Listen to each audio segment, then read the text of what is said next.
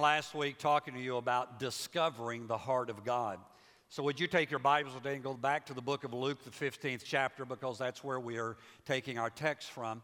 And as you're doing that, let me thank those who are joining with us today. My name is Eddie Cupples, and I'm the lead pastor of Love and Truth Ministries, and I'm glad you're with us today uh, in our campuses in different locations across Tennessee and Illinois. And we welcome you today, and we believe that today, that as you've already worshiped and you've already prepared your heart, that now as the Word of God goes forward, that you are going to receive what God has for you and for your life today.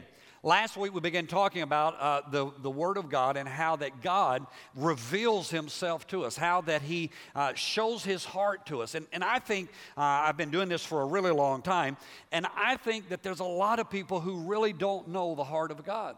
I think there's a lot of people that misunderstand how God's heart really is. There's, there's a lot of people who think that God is this uh, mean, dicta- dictatorial, uh, horrible person uh, who is sitting up in the heavenlies and trying to destroy their life. And yet, what you find in Scripture is, is you find that God is not that way. And so, in this passage that we begin in last week, what you find is, is that you find here that the religious people came to Jesus. The, the Bible says the scribes and the Pharisees, there in the first couple couple of verses, uh, came to Jesus and, and they were upset. They were ticked off because Jesus uh, was welcoming people uh, who didn't have it all together. Now, I want to tell you the day that you think you've got it all together is the day that you don't. The day that you think you've got it all figured out and it's all put together and it's all right is the day that you are going to get yourself in trouble. And so Jesus is welcoming. He's welcoming sinners. He's welcoming people that other people are not interested in having in their society or having in their circle of friends. And the Word of God says that as, as Jesus is kind of rebuffed by the, by the religious people, that he told some stories. And that's what Luke, the 15th chapter, is about, is about three different stories or parables parables, if you want to use that terminology, that Jesus told. The first story we took last week and spent some time with it. It's the story of a shepherd who has a hundred sheep. One day looks up, and as he counts his sheep off, he finds out that one of them is missing. And the Bible says that instead of him saying, Well, I've still got 99 left, the Word of God says that he left the 99 and he went after the one uh, who had wandered away. And we talked last week about how when he found him, he placed him on his shoulders and, and, and all the great things that took place there. But as this story continues, he ends that story and he immediately goes into another story. So, would you look in the book of Luke, the 15th chapter, beginning in the eighth verse, because this is the second story that Jesus tells to reveal the heart of God to us so that we can discover God's heart. He goes on, after talking about the shepherd in verse 8, he says, Or what woman? Now, we don't know who this woman is. He's just using her, actually, he's using her as a picture of God. Or what woman, having 10 silver coins, if she loses one coin, does not light a lamp, sweep the house, and search carefully until she finds it? Now, I want to tell you something about this woman. This woman is distraught. All right? Last week we talked about that the heart of God was distracted by the lost. This week I want to tell you the heart of God is distraught about the lost. That word distraught means highly agitated. Do any of you have that gift? that you can highly agitate people? I've, I've not found that as a spiritual gift, but I think I've got it. I, I, just have a gift of highly agitating people. I make them distraught and don't even mean to. All right? And that's, that's where this woman is. And again, it's a picture of God, it's a picture of our Heavenly Father. And, and so there's this distraught. I mean, she's searching, she's diligent, she's going after it with everything she's got. It says she, she goes and searches carefully until she finds it. And when she has found it, she calls her friends and neighbors together, saying, Rejoice with me, for I have found the piece which I lost. In other words, I found the coin which I lost. Likewise, I say to you, and I love this next verse. Likewise, I say to you, there is joy in the presence of the angels of God over one sinner who repents. Now, last week it was 100 and we lost one and we still went after it. This week the odds are getting smaller. There's 10 One is lost, and yet that one is precious. That one is what we're going after. That one is the most important thing. Now, when it talks about silver coins there, uh, it, it is in reference to a drachma, uh, which is a Greek coin that was used in that day and age. That, that coin is worth basically a day's wages. So, uh, most scholars agree that that coin in that day and age was worth between 10 to $25. So, it's, it's somewhere. Now, the monetary aspect of that is not really the important important part of the story. Because when you begin to study that, uh, what scholars tell us is, is that this could refer to one of two things. One of them is it could refer to her dowry. It could have been, well, what she was purchased for. And I did say that right. She was purchased. Wives were bought in that society. Wives are still bought in this society. We just dress it up. Sorry, and I'm in serious trouble.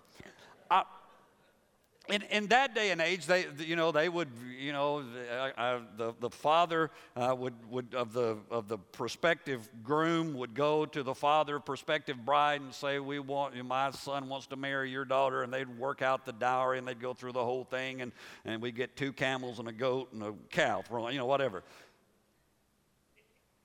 All right?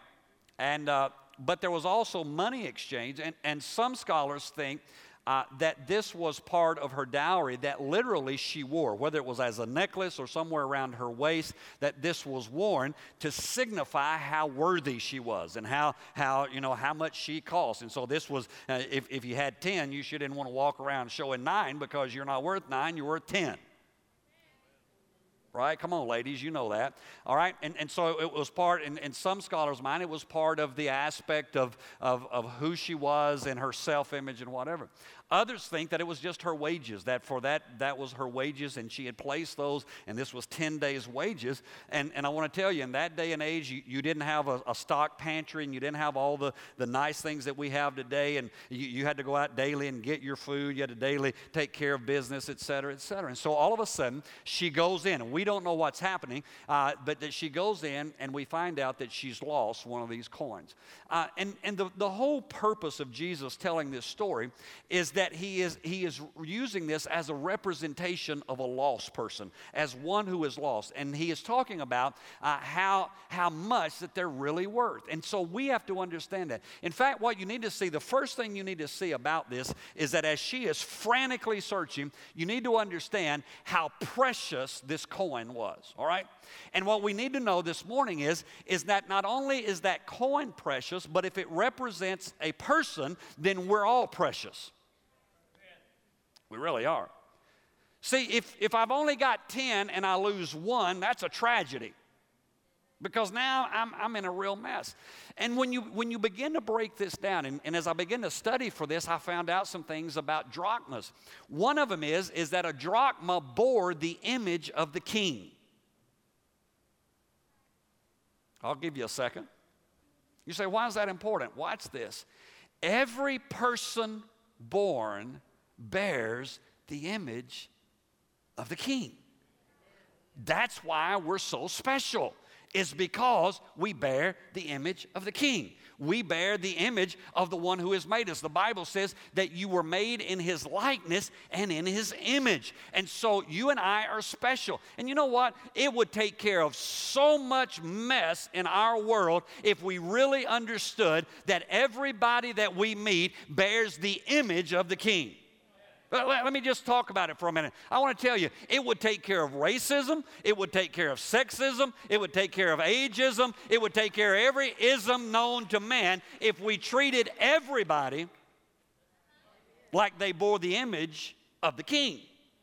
See, what, what's this? Our government cannot mandate us not to be racist.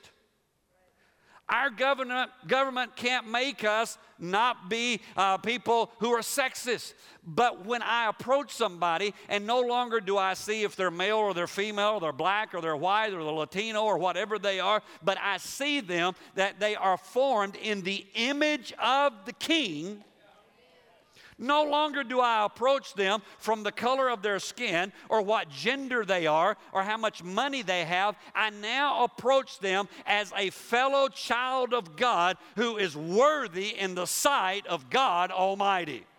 And, I want to tell you, it's time that the church begin to model this to the world. Now, now let me, can I, can I talk about this for a second? Thank you. I'm going to. I just needed a little affirmation. All right? We need to understand that the world is looking for a fix. The world is looking how to fix all the mess that we're in. And they think it's through legislation. But I want to tell you, the law killeth. That's what the Bible says. I can't mandate somebody to love somebody else. I can't make somebody like somebody else. And, and here's what happens is, is because of our paradigm, and that paradigm just means the way that we think, because of how we grew up, because of the environment that we were in, we look at people a certain way. If you have been mistreated by white people, you look at white people a certain way. If you have been mistreated by black people, you look at black people a certain way. If you've been mistreated by Latinos, you look, whatever the issue is, you have this, you, it doesn't matter, you have this idea of what that means. And so st- statements start being made. Well, all so and so do this. Well, all so and so don't do anything. You, you can't put a, a, a race of people, you can't put uh, a group of people. You can't say, you can't paint all of them with the same brush because you have experienced something from your life that has tainted the way that you look at somebody else. And so, what we've got to do is here's what the scripture says the Bible says that there's no longer Jew nor Greek, no longer male nor female. In other words, if I were to use that, in, there's no longer black nor white. There's no Latino, there's no, there, there's, there's no man, there's no woman. In God, we are all one. And so when we see somebody, we should not judge them by their skin color. We should not judge them by whether or not they're a male or a female. We should not judge them if they drive a certain kind of car or live in a certain place or a certain house. We should look at them and say, wait a minute, there is the image of the king stamped on them, and I am going to honor them as one who is loved by the king. And so when you, when you begin to understand that, you begin to approach people differently. I mean, it's, it's interesting to me how many people are blown away that Love and Truth churches uh, have people of every background and every race. They go, Well, I just can't believe that. I can't believe you guys can worship together. Don't, wait a minute, we're all brothers and sisters. Amen. Amen. I mean, Marcus is my brother. He's a little darker than I am, but he's my brother. All right? I mean, come on. We, we, don't, we don't say, well, you know, all, all this has to go over here and all. No, no, no. We are together. Why? Not because of skin color, not because of educational background, not because we've got so much money. We are all together because the King has placed his image on our lives. And when we get there, we will understand what it means to be precious in the sight of the Almighty God. And so, and so as, as we begin to see that, we see that we're all precious in the sight of God. Red and yellow. Remember that little song? Red and yellow, black and white.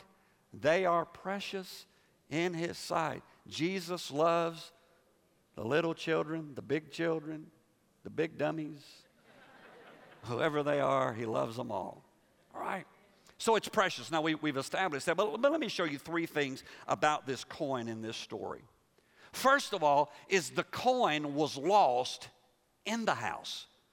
Now the sheep wandered off, but the coin is still in the house. See, here's what I want to tell you it's in the house, but it's not in its place. Did you hear me? You can be in the house, but still be lost because you're not in your place. You're not in the place that God wants you to be. You're, you're not fulfilling the destiny that God has for you. Oh, you may show up on Sunday morning. You may, you may even be real spiritual and show up on Wednesdays. You, you may be, uh, you know, at that point in time where, where you're, you're going through all the things in life and, and you say, well, you know, here I'm, I'm, I'm going, I'm showing up. But you're lost. Why? Because you're not in the place that you ought to be. And so it's possible, and I've watched this through the years, it's possible to be in the house and be lost. It's possible to be sitting by somebody who's worshiping and still be lost. It's even possible to clap our hands. We might even get so radical we might raise a hand, still be lost. Can, can I tell you this this morning? And, and, and I, I, I don't mean to mess you up today, uh, but, but I, I want you to hear. I've been pastoring a long time, and, and I've, I've found in my life that there are ebbs and flows in my walk with God. Now, I shouldn't tell you that. I should tell you every morning I get up and talk to angels. All right? Every morning the Spirit of God awakens me, and I just, you know, float through the day, but that's not the way it is. And that there are moments in, in pastoring, even, that, that if I were to be truly honest, I'd have to say I was lost in the house. I may have still been preaching. Now, I can tell that makes some of you nervous because you're thinking, is this one of those days? No, I think I'm all right today. you know, th- th- there's been those aspects of times, though, that I was here or I was in the house or wherever it was, but I was not in the place that God had for me. So you can be lost in the house. Secondly, what, what you need to understand uh, in, in this whole process of being lost is, is that not only can you be lost in the house, you can lose your usefulness. All right? The, the, the Word of God's quite clear that, that the coin is only good as long as it's in her hand. Don't, don't miss this. What, what good is a coin? The only goodness that a coin has is what it will purchase. That's, that's why people drive me crazy who, you know, have all this money and live like beggars. You ever read these stories? You know, so and so and so dies, and, and they lived in a you know little two room shack. The rain was coming in, and had 78 cats in the house, and right? And, and they, they die and, and they find out that they've got millions of dollars in the bank. I go, stupid. No, I'm sorry, that's just stupid, right? I, I could have lived better. I could have blessed others. I could have done something with it. The, the only good that a coin is, is what it can do but it has to be in the hand of the one who can use it. And, and so, out of her hand meant that it couldn't do any good. Out of God's hand, watch, you lose your usefulness. When you are not in the hand of God, when you are not where God has a hold of you, then you have lost your usefulness in God's kingdom. The, the Word of God lets us know that this coin is very valuable, that this coin is very precious. The value of a coin is in what it can attain all right? It's in what it can purchase. The value of a soul is in what it can achieve. All right? And so when you begin to understand that, you begin to approach things differently. And so it's not enough just to be in the house of God. We've got to be in the hand of God. Because if not, then we find ourselves in trouble. And, and so, my usefulness, if I really want to be useful in God's kingdom, then I've got to stay in God's hand. If I will stay in His hand, then He can use me. And, and that's why a lot of us need to understand that there are moments God will spend you in ways you don't want to be spent. Right? Come on, have you ever had God spend you and you went, I, I didn't really want to be spent that way? You ever, have you ever given money to a kid? You know, a kid can spend $100 on, you know, Skittles and, and you know, Laffy Taffy or whatever, and be thrilled. And you're sitting there going, that's my hard earned money. That dumb kid, what are they doing? And, and you know, and, and things happen. Sometimes in our lives, uh, God takes us and spends us, and, and in our, our thought processes, we, we, we don't understand. We don't know what's going on because we think we want to be spent this way. We, we want to only do things that are wonderful and marvelous. And God says, No, I want to use you this way. And that's why, remember the scripture where uh, the word of God says to the prophet, Go down to the potter's house. And he went down to the potter's house, and God began to talk to him. And he told him, He said, The potter does not, the, the clay does not say to the potter, this is how I want to be made. That the potter is the one who determines the usage of the clay. Let me tell you something. In God's kingdom, it's not up to you how you get spent. It's up to God. But the great thing is is that if he spends you, it's going to be all right. And so you've got to stay in the hand of God. Then the Bible talks about and shows us it says that she lit a candle. And so as I looked at that, I thought, you know, not, not only are they lost in the house, not only have they lost their usefulness, but also were lost in the darkness. Have you ever been in the darkness? Come on, anybody ever been in true darkness? Anybody ever been in a cave? In a cave? I, I don't like closed in spaces. There's something about them that I'm okay. I'm not, I'm not you know, what's, whatever the word is. I'm, I'm not phobic, uh, claustrophobic, agoraphobic, manophobic. I don't know. Uh, I, I'm not phobic, but I just don't like tight spaces. And so years ago, when, when I pastored in Adamsville, there were a couple of guys in the church who went in the caves all the time. They kept saying, Pastor, come go with us in a cave. I, I don't want to be in a cave. Lord, set me free. Why should I go back into bondage again? And, and one, and when, in a weak moment, I have no clue why I ever told those two, especially that I would do it. Uh, I said, okay, I'll go with you. And, and, and we went, and it's back out uh, in Wayne County somewhere. And, and uh, it wasn't bad at first. We went in this cave, we were on our knees, and they give me this, this light on my head, and I'm crawling through. And it's pretty good first couple hours. And, uh, and we, I mean, I don't know, you know, I think we're in China by then. But anyway, uh, they said, Pastor, we're going to drop the pit. I said, What are you talking about? We're going to drop the pit. They said, Oh, it's easy. And you know what? Going down is easy. They didn't tell me, though, I had to come back up. So, so they hooked me up to this harness and this rope, and I rappelled down into this cave, into this pit, what they call the pit. It was a huge room in a cave. And, uh, and they got down and they turned the lights off. And I want to tell you, it was so dark I could feel it. I mean, every, and, and please, you know, young people and teenagers do not watch these kind of movies. But, but, you know, I watched some movies when I was a kid, you know, Wolfman and all that stuff. And, and every demonic thing I had ever watched was coming out of that cave right then. Have you ever watched these movies? Come on, don't be watching them. Don't fess up that you have.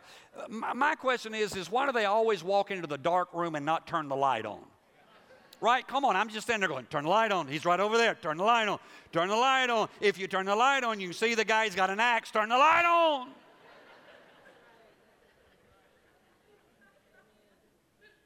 Stupid white people, they don't ever turn the light on.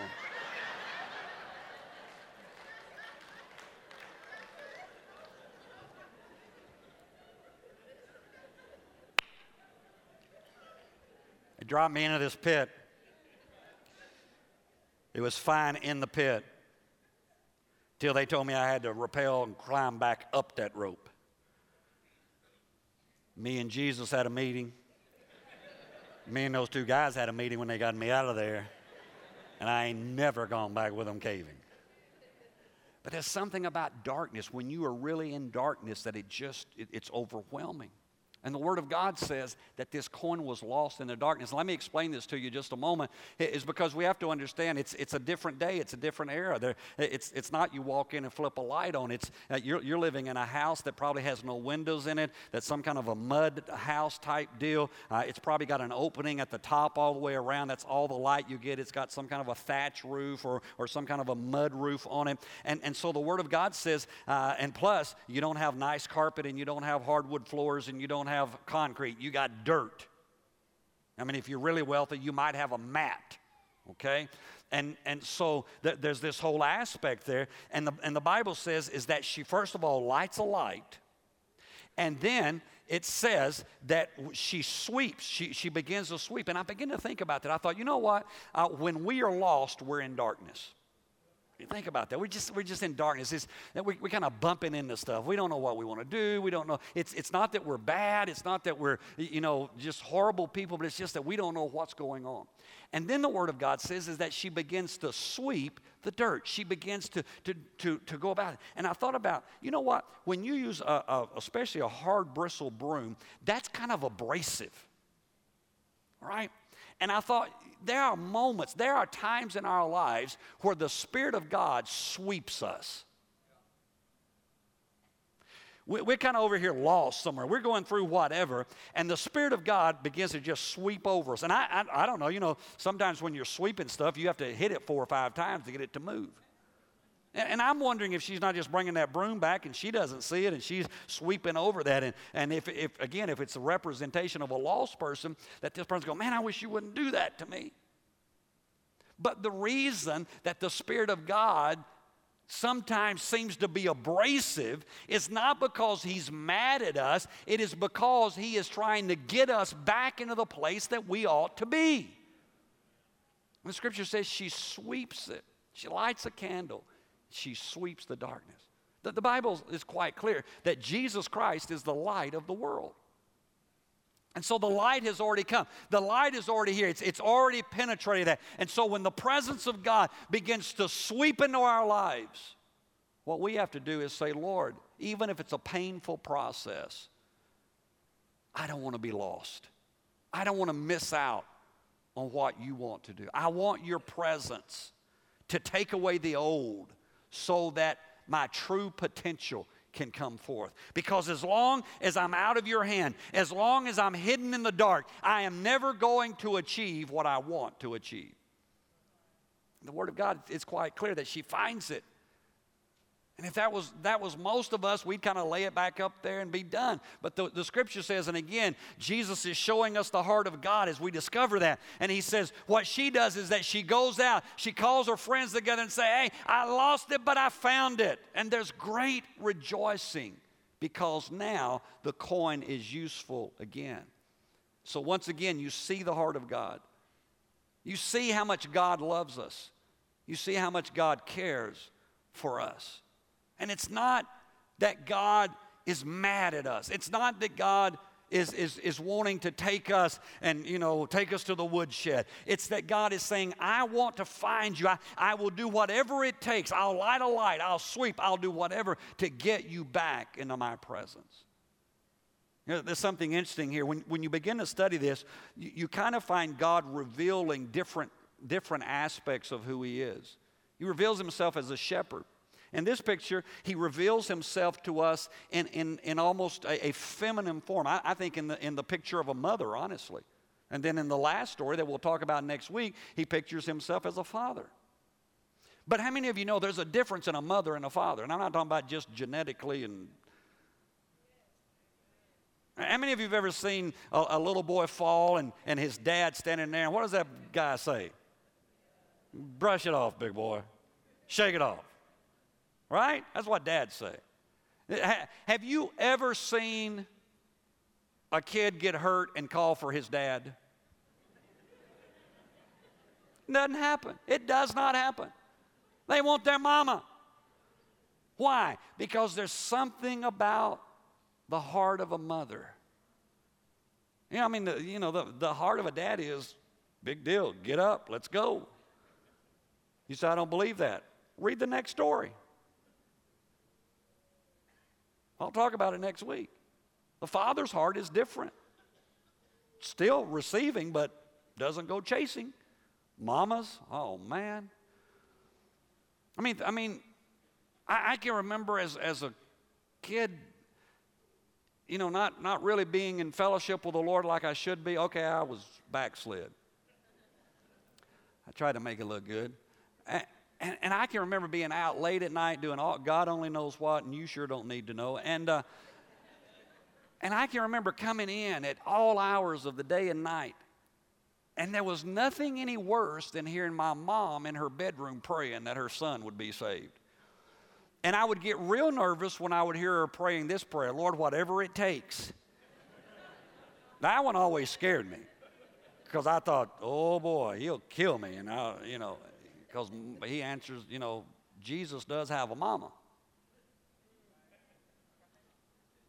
You'll get it. Anyway, uh, and, and so, so there's this whole aspect of, of the heart of God that is, that is like a mother.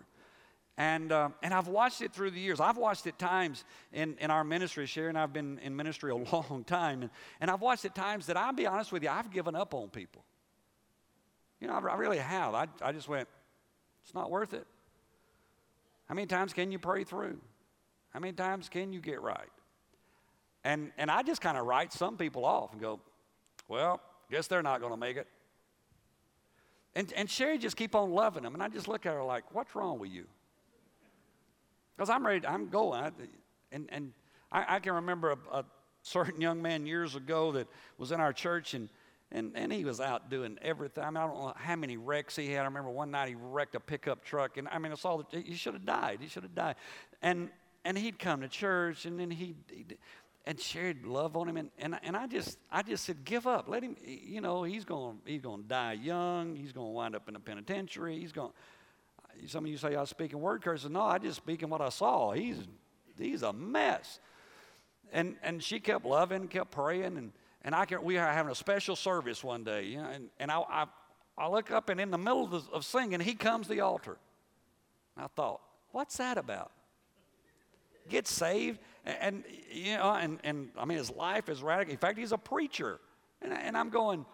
If it'd been up to me, he'd been in the jail somewhere. But, the, but there's a heart of a mother that just, just keeps on, keeps on, keeps on. And I really think that's what we have to understand about God is that God really does not give up on us. I, I don't know what you've done, I don't know where you've been. You're in the house today, but you could be lost in the house. God still loves you. He's going to do everything He can to get you restored. He's going to do everything that He knows how to get you back in your rightful place where you're of use, not only to Him, but also to yourself and to those who are around you. That's the heart of God. If you want to know what God's heart is like, we've just seen it. And the Bible says that when one lost one comes back, that there is rejoicing in the presence of God. And so if you're here today, are you're listening to me today? And you're just saying, you know what? I'm that one. I'm, I'm in the house, but I'm kind of lost. I want you to know there's a God who loves you, and there's a God who cares.